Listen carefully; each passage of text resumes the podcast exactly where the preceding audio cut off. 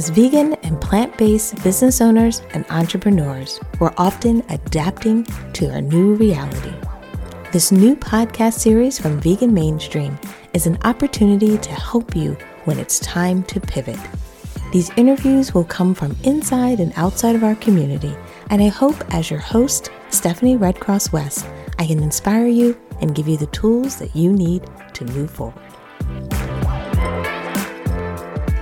Hello, everyone, and welcome to our next interview. I'm excited about today's session because not only are we going to be talking about careers, we're going to be talking about the idea that for many of us, there is an opportunity for us to drive change through the careers that we choose. And I think my guest today is the perfect example of that. I often talk about starting businesses, being entrepreneurs, but I'm really, really deeply rooted in the idea that many of us can drive change as vegans by taking on careers and opportunities to not only shed light on the change that we want to make for the world and for animals, but also the opportunity to even rise to the level that my guest has done today, where he's gotten involved in driving change, driving legal change, really making protections for ethical vegans out there, many changes that are being made to protect animals,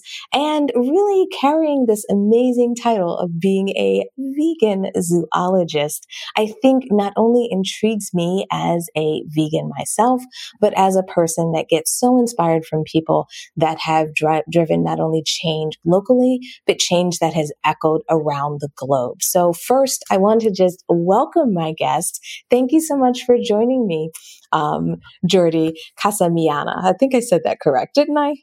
More or less, more or less, yes. Casamitjana. Casamitjana, thank you. Um, I'm so glad you joined me today. This is such a wonderful opportunity. Yeah, thanks for having me. It's lovely to be here. Great. So let's talk about your background before we talk about really some of the amazing work that you've been doing and your new book. I want to give people a little bit of background into who you are, how you found this career and how, and what maybe inspired you to kind of bring your vegan passion into not only becoming a zoologist, but really helping and saving animals.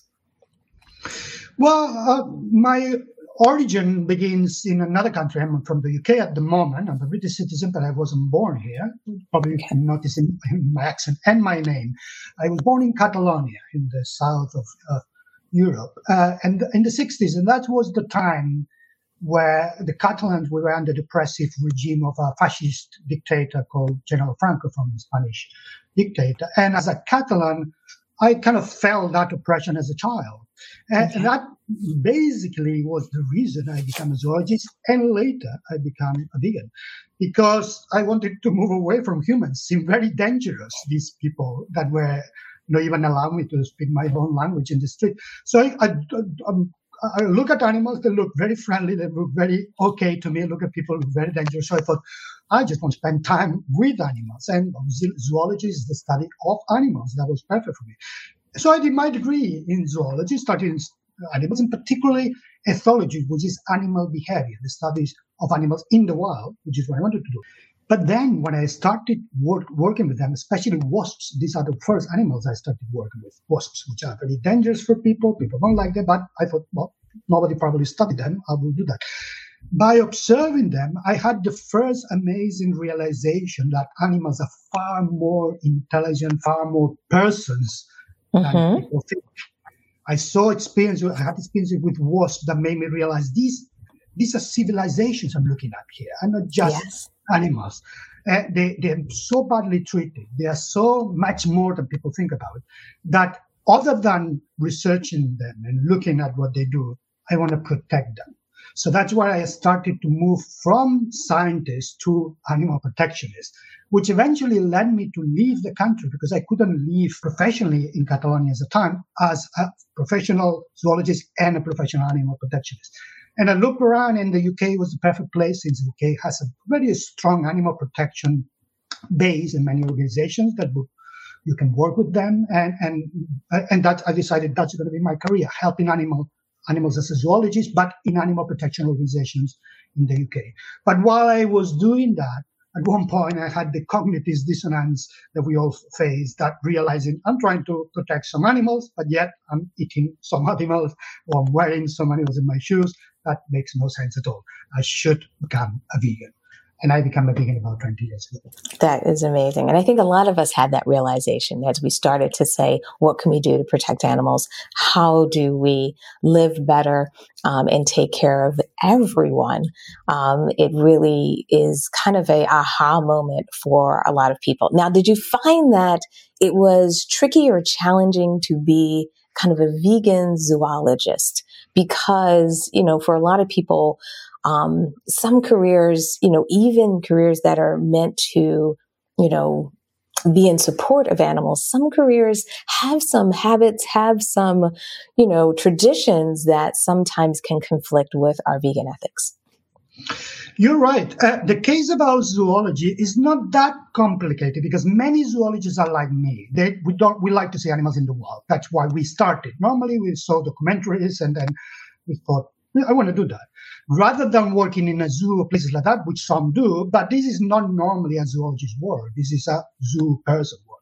If you become a scientist, then you at one point you would you want to see animals doing what they do, and in the zoos they don't do what they do. They do uh, behaviors that are natural and caused by neurosis that, that captivity created in them you want to see them in the wild. So many zoologists like myself do go out into the wild. Other professions like a vet is the same problem. A vet might be somebody that wants to help animals and then suddenly realize that half of the profession goes to animal agriculture, perpetuating mm-hmm. the suffering of animals, while others, they want to look after dogs and cats. So it's the same thing. So the same profession might lead to completely different positions. One is very much into helping animals and protecting them, other into helping those that exploiting them. So that means for me as a zoologist, always I've, uh, from the very beginning, I already realized, well, this is something I have to do in conjunction of protecting them, not instead of. Therefore, I will have to find jobs that fit this. And I was lucky because many of the animal protection organizations I worked, uh, they needed research, they needed science, they needed to show what the animals do, why they suffer. So the experience and the knowledge about the zoologists was helpful for the campaigns they were trying to achieve when you want to ban something, for instance, you want to have to be able to prove to the world why these animals suffer, what this animal needs to do in the world, why it's not doing it in the conditions that kept. Zoologists, zoologists can help in, in improving all that. And that's so important because I think we, for many of us, our interaction is not with animals in the wild. For many of us, it's either what we've seen on TV or maybe when we were younger and someone took us to a zoo or something like that. And therefore, we don't have that firsthand knowledge. Um, and even for people who maybe have not had their vegan aha moment, they really haven't made that connection. So I think it's so important to have individuals like you bring that information to us to help us understand what those behaviors are and what are some of those differences in how animals really love to live um, in in their own inhabit, you know, in their own kind of environment and so forth, and not in the places that we've unfortunately created for them. No, you're right. And also, uh, uh the good thing about zoologist is that you kind of understand the problem much faster. First, you by watch, what, watching animals, no matter which species, you immediately understand how they obviously deserve respect. They obviously are intelligent. They solve problems that you wouldn't be able to solve. They obviously this uh, uh, uh, just other creatures like ourselves in this planet trying to survive as, as, we do.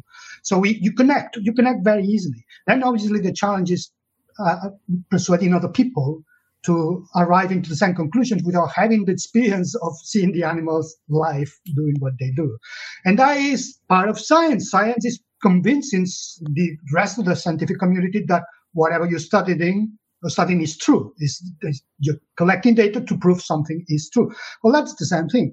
To prove that an animal is sentient, to prove that an animal suffers, to prove that an animal uh, doesn't deserve to be treated in the way it's treated, science helps. And therefore, as, as scientists can build research and produce research that help other people to understand the, the, the ordeal the, the animals endure and with the hope that that will change their attitude and eventually people will treat them better. Yeah. And I know for some of us, we've been wishing and hoping. We want people to treat animals better. But it seems like we also need protections in place. We also need laws in place. So how did you make that kind of transition or that leap from being a zoologist, you know, working, making these reports to kind of taking it to maybe a legal approach and starting to think about do laws need to be changed? Do we need to enforce laws that are even on the books?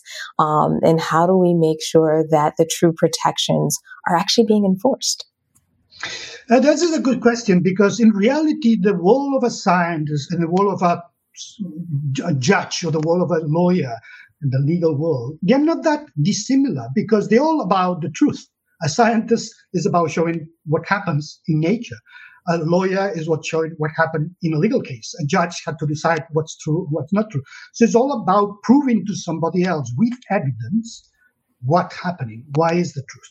Therefore it wasn't that a big jump for me to start to apply my scientific knowledge trying to find out how animals behave what they want what they need into trying to prove judges and politicians why a practice is wrong, why something should be banned, why a particular activity is very negative for the animals and causes a lot of suffering.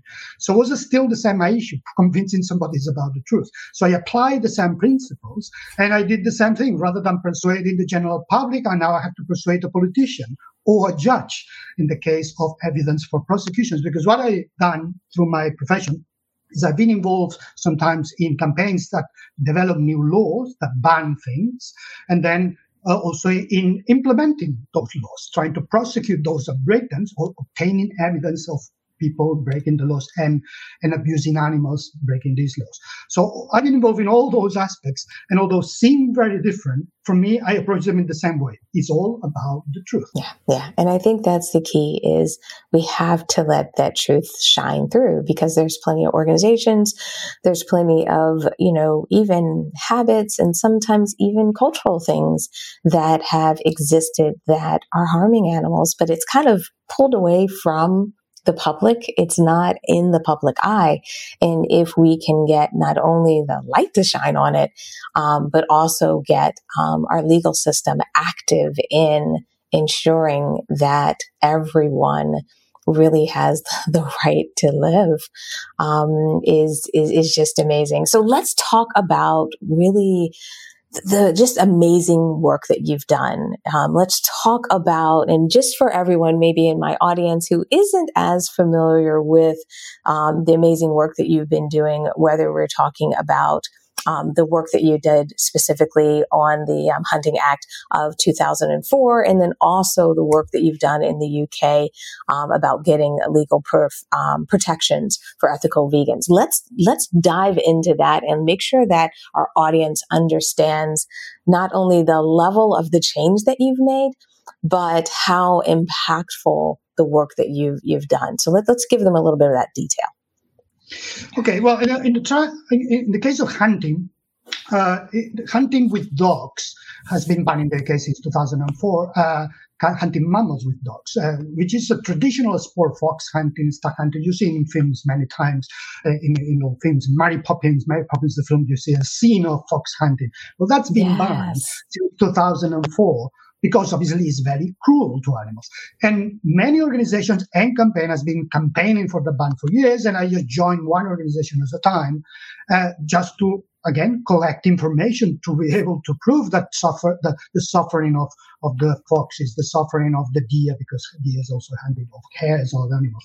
And eventually in 2004 it was banned. But the thing that happened is that many uh, hunters decided to hunt illegally, decided to ignore the law, thinking yes. that they're above above everybody else. They tend to be people rich and powerful in society. They think the law doesn't apply to them. They thought, well, this is just not going to apply to me. There was a lot of that going on.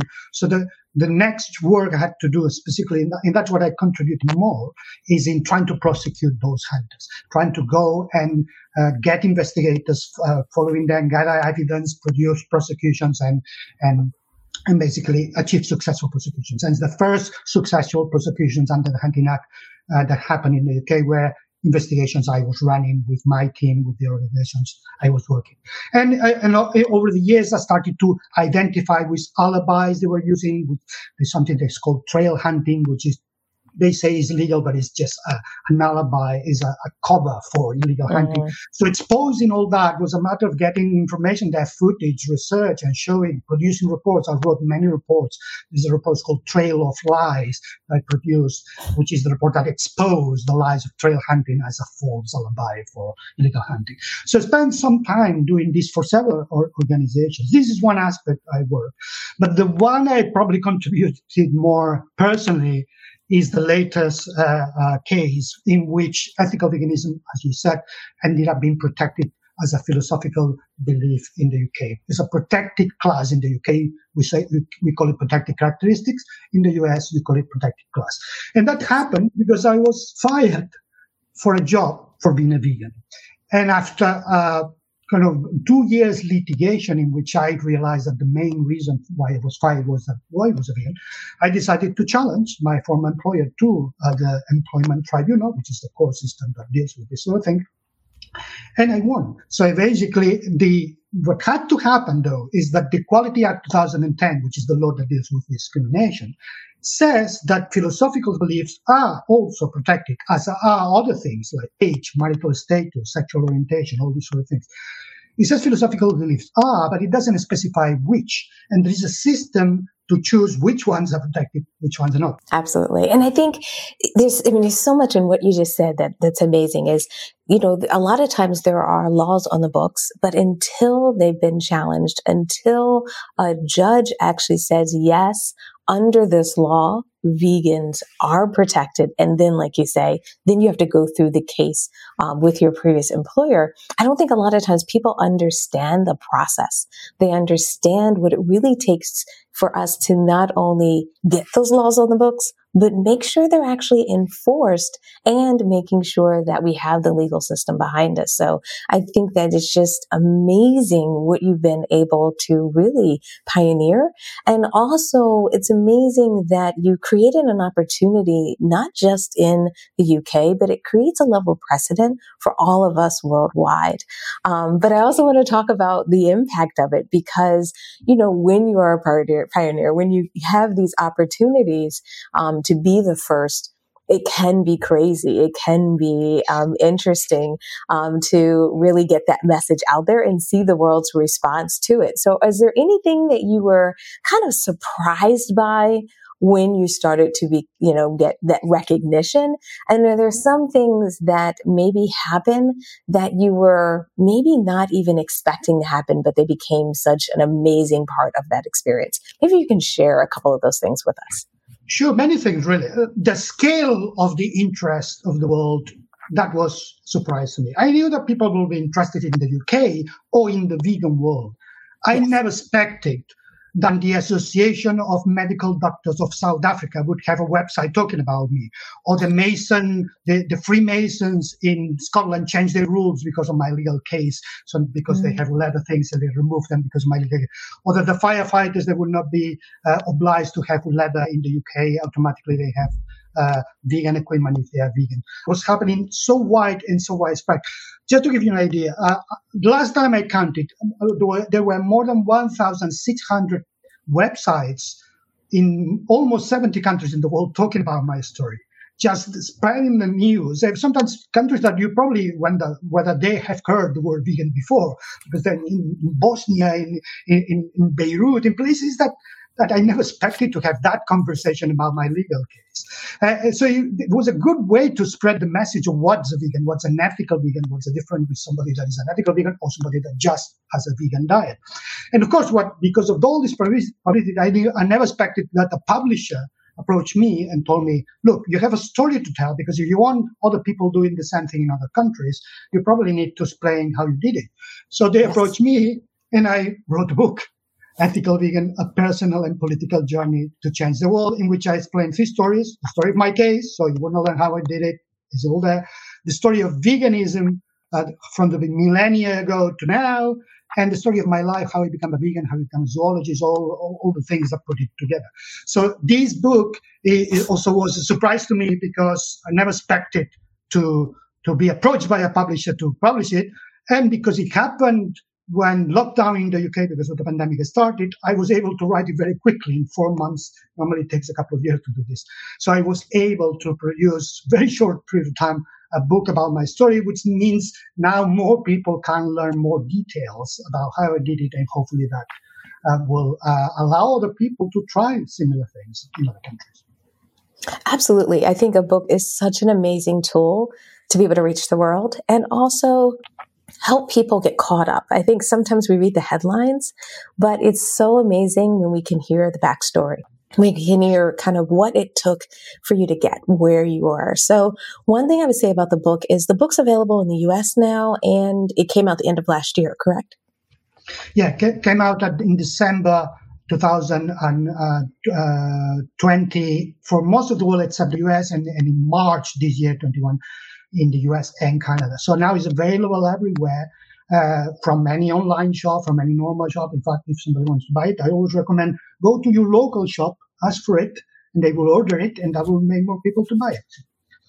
Absolutely. I always tell people to do that. Ask for it, ask for it, and request it because that's how we spread um, veganism. That's how we spread the message. And that's also how we drive awareness because this is so important for people. This is so important as, you know, we advocate for more and more people to even bring veganism into their careers. We want to make sure they're protected. We want to make sure they're not discriminated against. And for someone to understand your story, so someone to see what you've been able to accomplish, it can really be inspirational and it can also maybe help someone out that has been discriminated against. Or someone who's been unfortunately in a scenario where they haven't been able um, or been given access to the equipment that they needed that's vegan um, friendly and so forth. So i just think it's amazing. And it's it's kind of interesting because one of the things we love to talk about on the podcast is this idea of pivoting.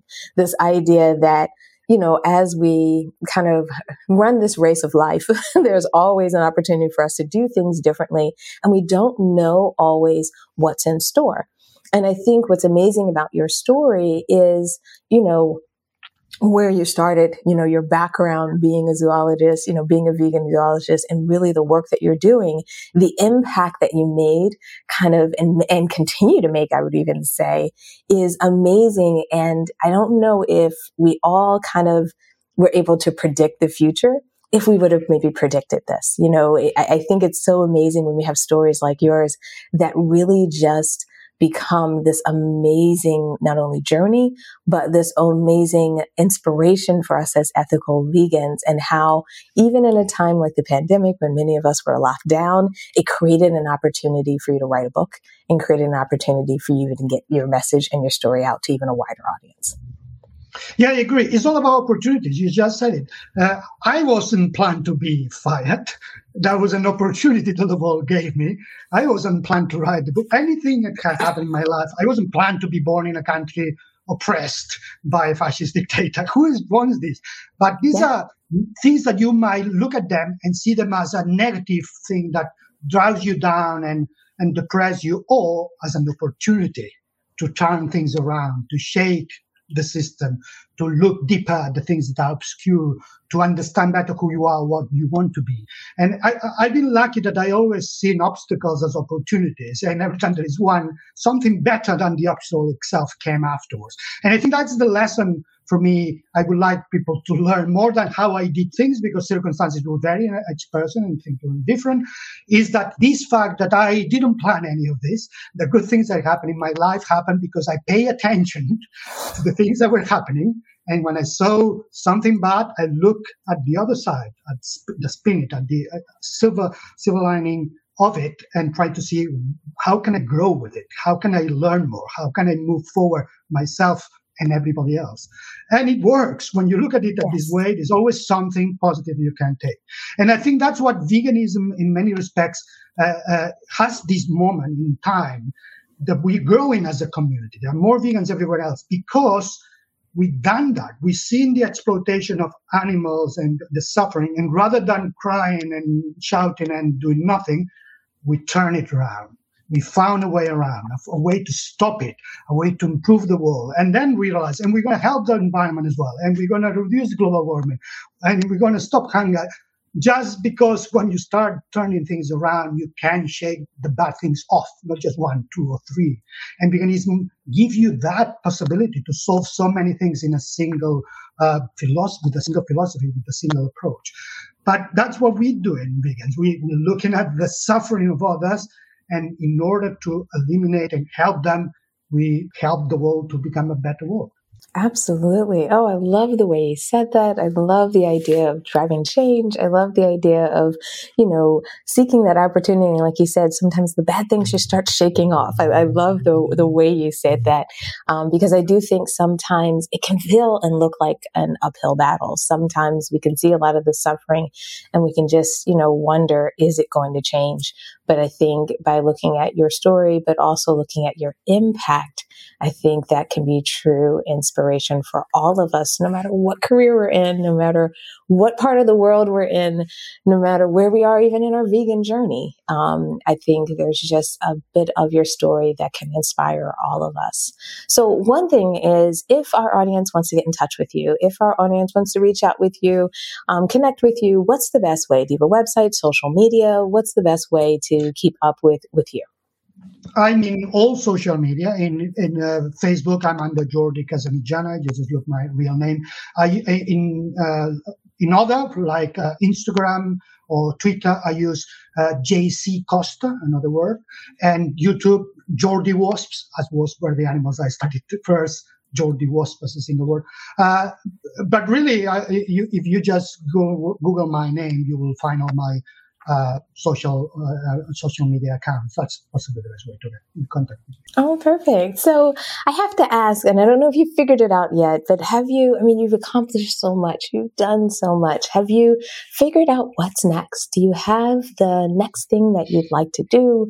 That you're challenging yourself? Are you working on a new project that's maybe not too super secret that you can share it with us? I'm just curious um, what's next on your horizon? Well, what life has told me is that you never know what's next. And, and if you think you do, you're looking in the wrong direction. The good thing about life, uh, when you're getting older, like myself, you can see my white hairs, is that uh, you start stopping projecting too much about the future and just be attention about the present and look at the opportunities to move forward next time. So I'm looking around. Mm-hmm. I don't know what is going to be the next one. At the moment, I'm writing a lot. I wrote this book. I'm becoming a writer now. I write in many websites now, many vegan websites. I'm becoming a writer. I didn't plan to become a writer a year ago. Now I'm a writer. Who knows next year? But every time I do, everything I do is always one thing in my mind helping animals. That's always, doesn't matter how, as a scientist, as a writer, as a biologist, as a zoologist, anything I do is about helping animals. Because since I've been very young, I realized there are many animals that need help, not many people helping them. So I bet I don't waste my time doing something else. Uh, so th- therefore, as long as I can help animals in one way or another, either helping them directly or helping people to stop using them, that's what I want to do. Oh, that is wonderful. Thank you so much for joining me today. And thank you for sharing your story. Thank you for giving us a little bit of background into how you got to where you are. And thank you for inspiring me and others um, as we all move forward and also be a little more present and really make sure we're looking around and looking for those opportunities to help animals um, and help others um, and make sure that we're making this kind of world a better place. Thank you for having me. It was a real pleasure. Great. Well, thank you everyone else who's also joined us. If you joined us live or if you're watching this as a replay, we really, really appreciate you being here. We appreciate you joining in on this discussion. We appreciate your comments and we appreciate you sharing kind of how this maybe interview kind of touched you. So feel free to post them even if you're watching this as a replay because I'm always checking it out and looking to see how these interviews are impacting many of you out there. But we really appreciate your time and really appreciate that many of you joined us today and will be joining us in the future. So thank you so much. Thank you, um, Jordi, for joining me today. Um, and we're going to wrap up today's session. Bye, everyone.